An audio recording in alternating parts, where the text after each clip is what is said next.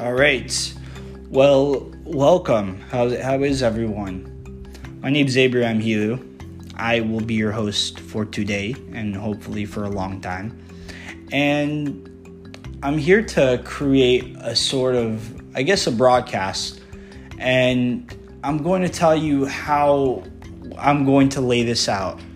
So, the first 10 minutes, I'm going to be discussing a concept called musar, which is basically a sort of a way of a, a teachings that rabbis have wrote in order for yourself to look at, try to introspect what the, those things are, and then hopefully at the end get get a little humbled and realize that you're doing things in life for a greater purpose.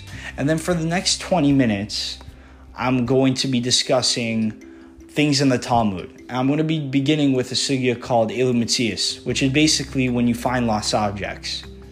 Now, what mussar am I going to be teaching you today? Well, for me, I've been learning this book, which I recommend to a lot of people that have it in English and in Hebrew, and it's called Sefer Orchos Tzaddikim, which is the ways of the righteous people. Now, with good logic and just telling you right here, it's good to look at great people in general, like Steve Jobs or or Bill Gates or like people that have done it already, people that have already succeeded, and you want to learn how did they do it themselves because it, it wasn't just them being born with a million or a freaking 28% equity of a crazy company. No, it was them learning how to understand their own person and learning how to grow that person and update and develop and upgrade to a higher being.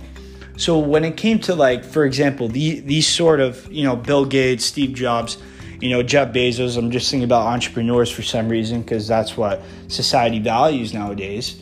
But these people upgraded themselves essentially, that they were able to learn a business, they were able to innovate in that business, and gradually learn more things about themselves, how they can improve that business. They ended up having their heart being connected to that thing. Now, in Sefer Orchos Tzaddikim is that we're to learn how to dissect your genome. You know what I'm saying? We're to learn how to really look at yourself with a magnifying glass and say, these are my problems. I have certain um, flaws in my life. I'm going to learn how to improve on those. And how am I going to do it? I'm going to look at the most righteous people that have ever done it, that have looked at themselves, have looked at themselves. Sorry, that was a, I guess one of those strokes that I have. You're going to learn how to look at yourself. You're going to you're going to learn how to feel yourself in a more intellectual level and you're going to learn how to pinpoint what is the reason why I do the things I do in everyday life. Now, let's just get started because I want to go through the book. So, we see over here is that Sofa Davar. The end of the matter is that Hakol Nishma Es Elohim Yirav Es Miswasav Shemar Kizek Hakol Adam. So, this, this is a quote, and I'm going to be breaking it down. And I kind of want to say right now, I'm not not the perfect person. My, I'm I came from a modern Orthodox Jewish family, whatever. I've you know I, I I'm doing this just honestly for myself, and really for the sake of like helping other people also. And also, I, I do love learning. I've been learning like m- most of my life. And these are one of the ways how I just want to give back. But let's just go back to this whole introduction. So we have the introduction like most books, and the introduction goes as this is that we quote a certain a, a certain parable that Solomon the king said. And before before he died and before he went up to the heavens, he said these words. All have been heard, and he's really speaking to all of his disciples and the people that knew, know him Fear God and keep his mitzvos, for this is the whole of man. Now, man means mankind, ha'adam. It doesn't necessarily mean man um, specifically.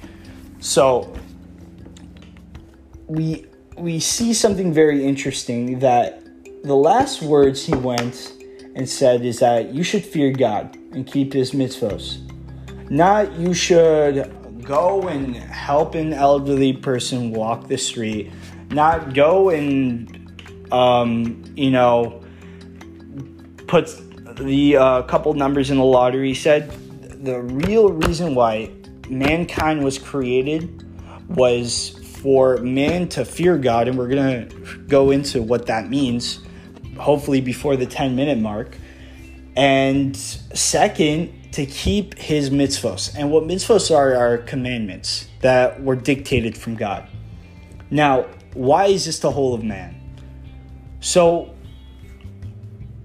the whole idea, and it's very interesting how this is the first line of Orchos Tzaddikim, because Orchos Tzaddikim is really taking all the great things and all the great lessons that the right righteous people have lived and putting in this book. And beginning with Shlomo HaMelech is very interesting because he was the most honorable and the most righteous of them all. And why? Why was Shlomo HaMelech the most righteous of them all?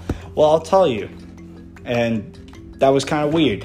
But Shlomo HaMelech was a man that literally knew both the land and the heavens. He was able to freaking talk to birds. He was able to make peace with all the nations surrounding Israel when he was king.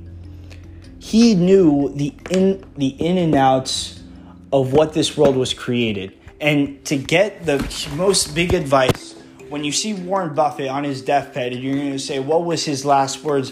Obviously, he's going to say something that really encompasses his whole life because he's been through it all. Shlomo Melech did everything that you're able to do in this world. And what he said was that you need to realize is that, you know, yes, we go through struggles.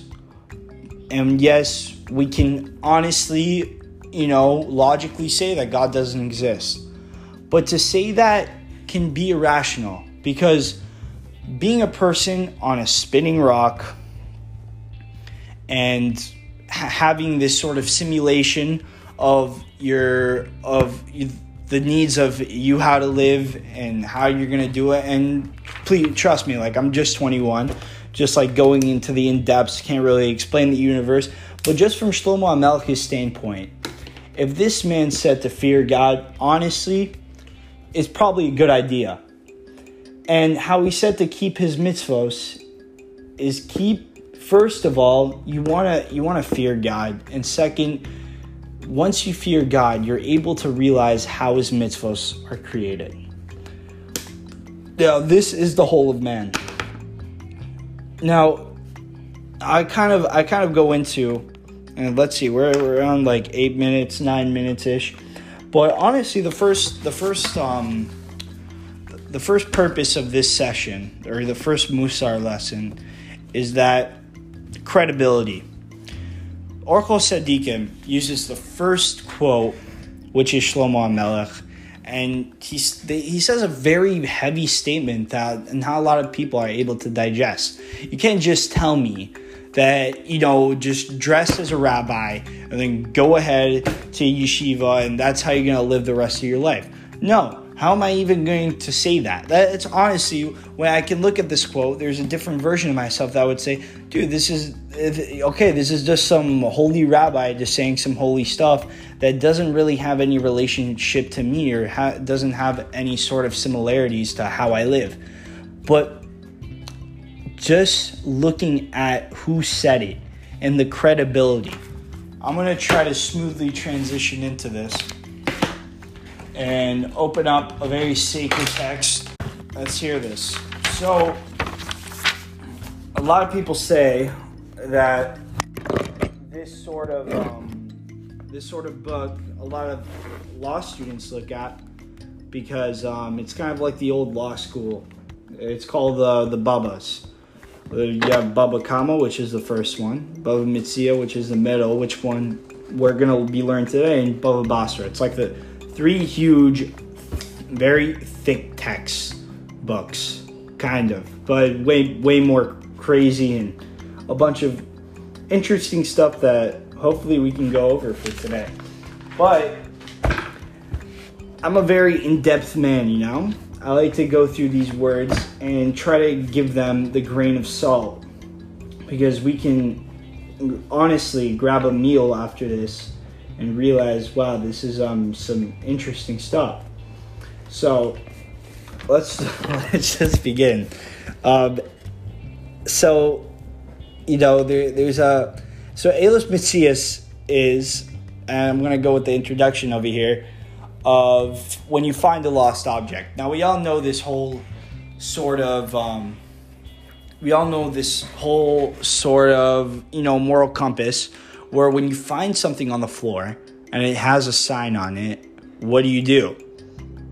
Obviously if there's an id tag if there's some sort of sign that could convey that this belongs to someone else you're to go ahead and return that item right? I mean it's the most moral cause. Yeah you know when you find something on the floor and it's $20000 you know, it's kind of hard to return it. But if it has a sign, obviously you're gonna go and you know, you're gonna go and return it. But how about you find something on the ground that doesn't really look like it belongs to anyone? What if you find a certain, let's say, let's say you find a certain, you know, shoe on the ground and it happens to be a very expensive shoe on the market, you know? Does it look like it's someone's? It has a very generic look because it has been manufactured a million times and you can't really realize if if if it doesn't have a sort of unique sign then how do I know it's going to be someone else's? And we're going to be learning over here in Elos Mitzias is what objects are you necessarily allowed to take? And we're just going to go ahead and get into it, huh? So we see Elos Mitzia Shalom. So these finds are his. Now, what are these findings? So it's interesting how it says Mitzias. Like the so these finds are his, meaning that whenever you're gonna find something on the ground, you're going to be able to to collect it but it's we go ahead and then we see the elu chayv lahakris, and one is and one is obligated to announce. Now, here, let me come and talk to you for a second, all right?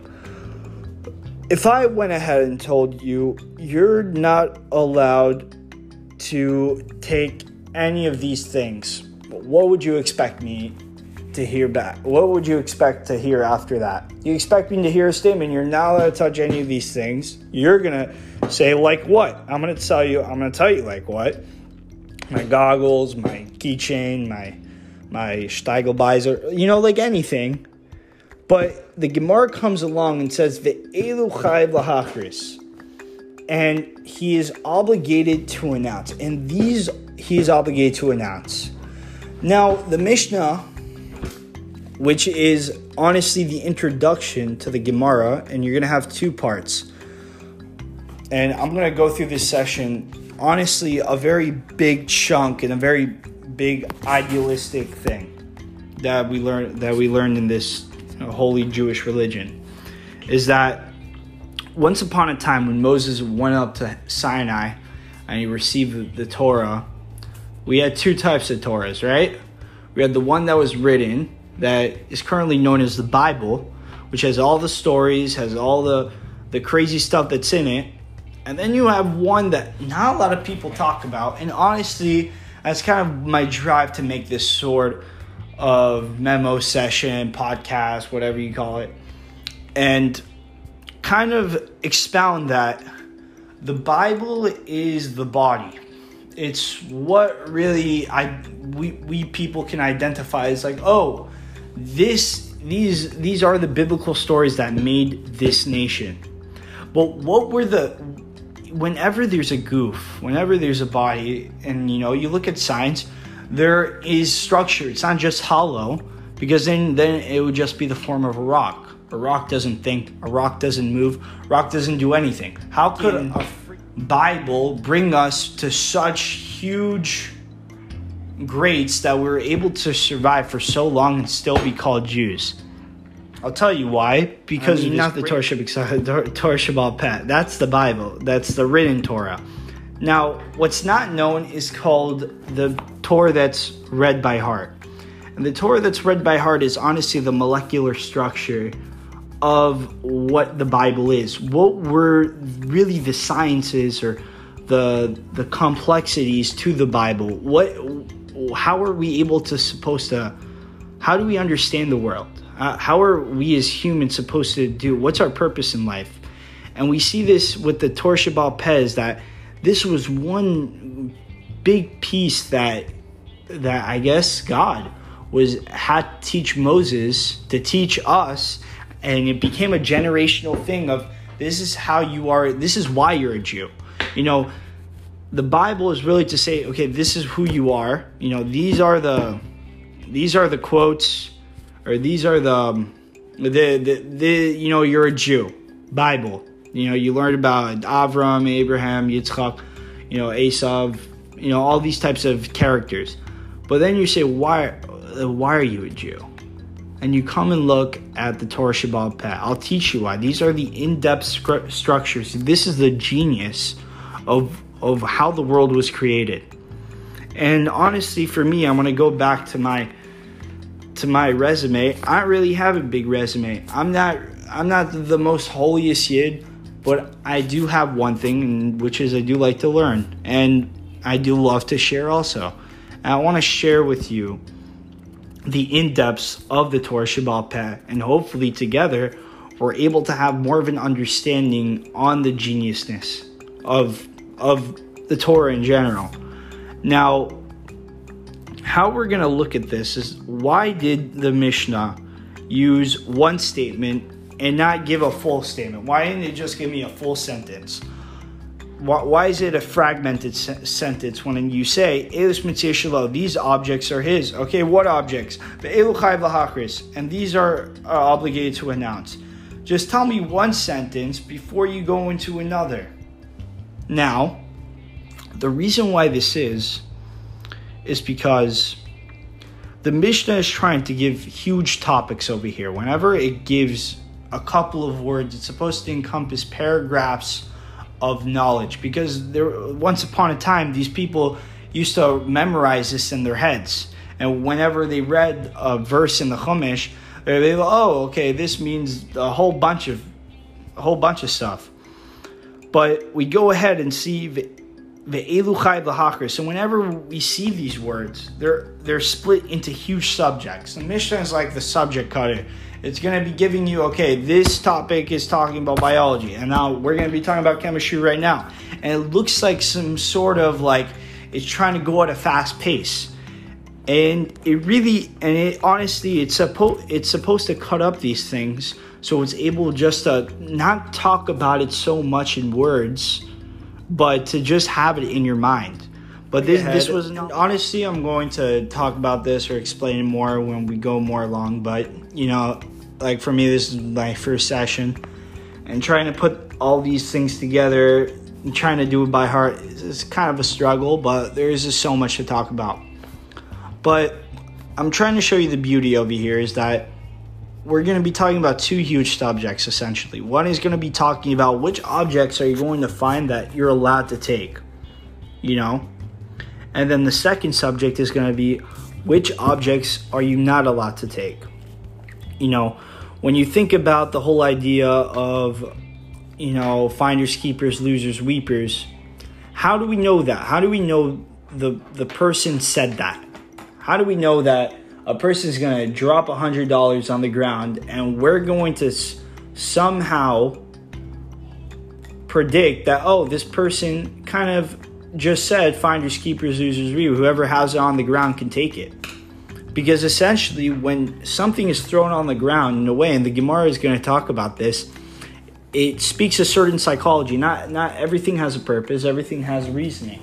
And when you see something on the ground, we're going to really understand why is it that person made it you know as you as you would say the whole concept of hefker which is um, it's free to take now it goes on with these words of elus mitzvah shalo now how do we know these are two huge topics is because it goes back to the first statement, which is Elos Misia Shiloh. And it says Matzah Peros Mifuzarin. Now, the first item that we're going to see is that you find peros, which are known as fruit, mifuzarin, that are scattered. Now, this is our first big example. We see a bunch of apples on the ground that are spread apart. All right, great. What does that really mean? I don't know. But it's just like any sort of barnyard guy on a freaking truck and he's driving out and then whatever, he got his harvest and some of it fell out. Now, why does that show that you're allowed to take those peros? So we need we need a little bit more understanding over here. We're gonna go to our friend called Rashi. He's gonna give us a little bit of psychology of why are you allowed to take fruit that are spread out. So we see over here, Elos Mitzias Shalom, Matzah Peres Mefuzarin, Nisyashu Habailim Mayhem, is that the owner gave up on them. Now, the reason why Peros Mifuzarin you would be allowed to take because there is some sort of sign that isn't a sign, right? Is that the the person that throws this peros on the ground, that throws this fruit, says, "Yo, these things I gave up on." Something called yush, which is I I have no more hope. It's called resignation. I resignate my rights to this. Right? When I'm not I don't have any sort of relationship with it anymore. Me and this inanimate object broke up. So we see over here, it's not that the parosha seem to be laying on the ground, but the reason why they're on the ground is because the owner doesn't really care about them anymore. The owner resignates his rights to go ahead because if he did not resignate his rights, he would have already gone back to take them. And we're gonna see how do we even know that? Maybe he was go maybe he's going to take it. Maybe maybe he does maybe he loves apples. Maybe he freaking you know is the apple man. He makes my name's Apple Smasher. Why why is he going ahead and saying that okay these apples why is the Mishnah saying that? Why why is the Mishnah saying that when you see scattered peros on the ground that he necessarily gave up on it? And we're gonna see what this what what, what does this really dictate? is that it's not it's this sort of relationship because we have two big words we have peros and mifuzarin we have the object that's on the ground but how is the object placed? Mifuzarin really shows you that when it's scattered it shows a resemblance to the owner having some sort of resignation towards that item. So when i see these apples scattered on the ground it's not that oh hey look it's just some random apples that happen to be on the ground. No, it's really because these apples resemble the the oh, the previous owner saying that I don't really care about these apples anymore. Anyone can go and take them. And then the Rashi continues, the Amar Bigmar Hefkerhain. And we realize that this huge concept that we understand is that these things are called Hefker, which is losers keepers finders my weepers or the other way around and we see we see this sort of symbiotic relationship of we have peros we have the item which are apples and then you have mifuzarin how are they placed? And it's not about just solely something just randomly being on the ground and you universally just being there at the same moment. You need to understand and take a step back and see did these apples or how are how are they really associated about the owner saying I don't really care about them anymore. Now, you know, I I, I, I really respect Rashi for coming along and really explaining this whole concept because we're gonna see what what does mifuzarin actually mean. What does scatter mean? How what does scattered is a plural word? And just another thing that I, that I saw in Rashi is that it's Habailim HaMehen, is that it uses a sort of um, it uses a sort of taich, which is kind of like a it's it uses the language of pluralism. Like there are there are owners. Why not just say owner?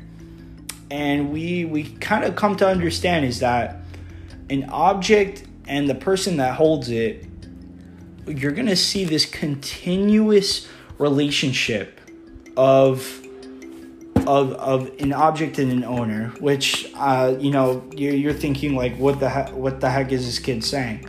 But here, let me let me have some time to explain because we only got like three more minutes over here. Is that since there is a continuous relationship between an owner and an object, and the way we understand that is from resignation, from the whole concept of yush. When a person is holding a pen, we automatically subconsciously think that that is his pen. Now, when we see him take a pen and just throw that thing on the ground, we're going to realize, oh, hey, that that looks like that that person broke up with that pen, and now that pen's just on the ground, showing that this person that you can that anyone can go along and take it, and it becomes a continuous cycle, meaning that you can have scattered fruit on the ground another person takes that scatter fruit now it's his. Now he's the new owner. Now it could it's always continuous. Meaning that there could have been 10 people that gone through the same scenario but the only way we can understand it is that how do we know that these objects are not broken up is because they're pairs mifuzarim because they're just scattered fruit and it looks like there's no more owner anymore.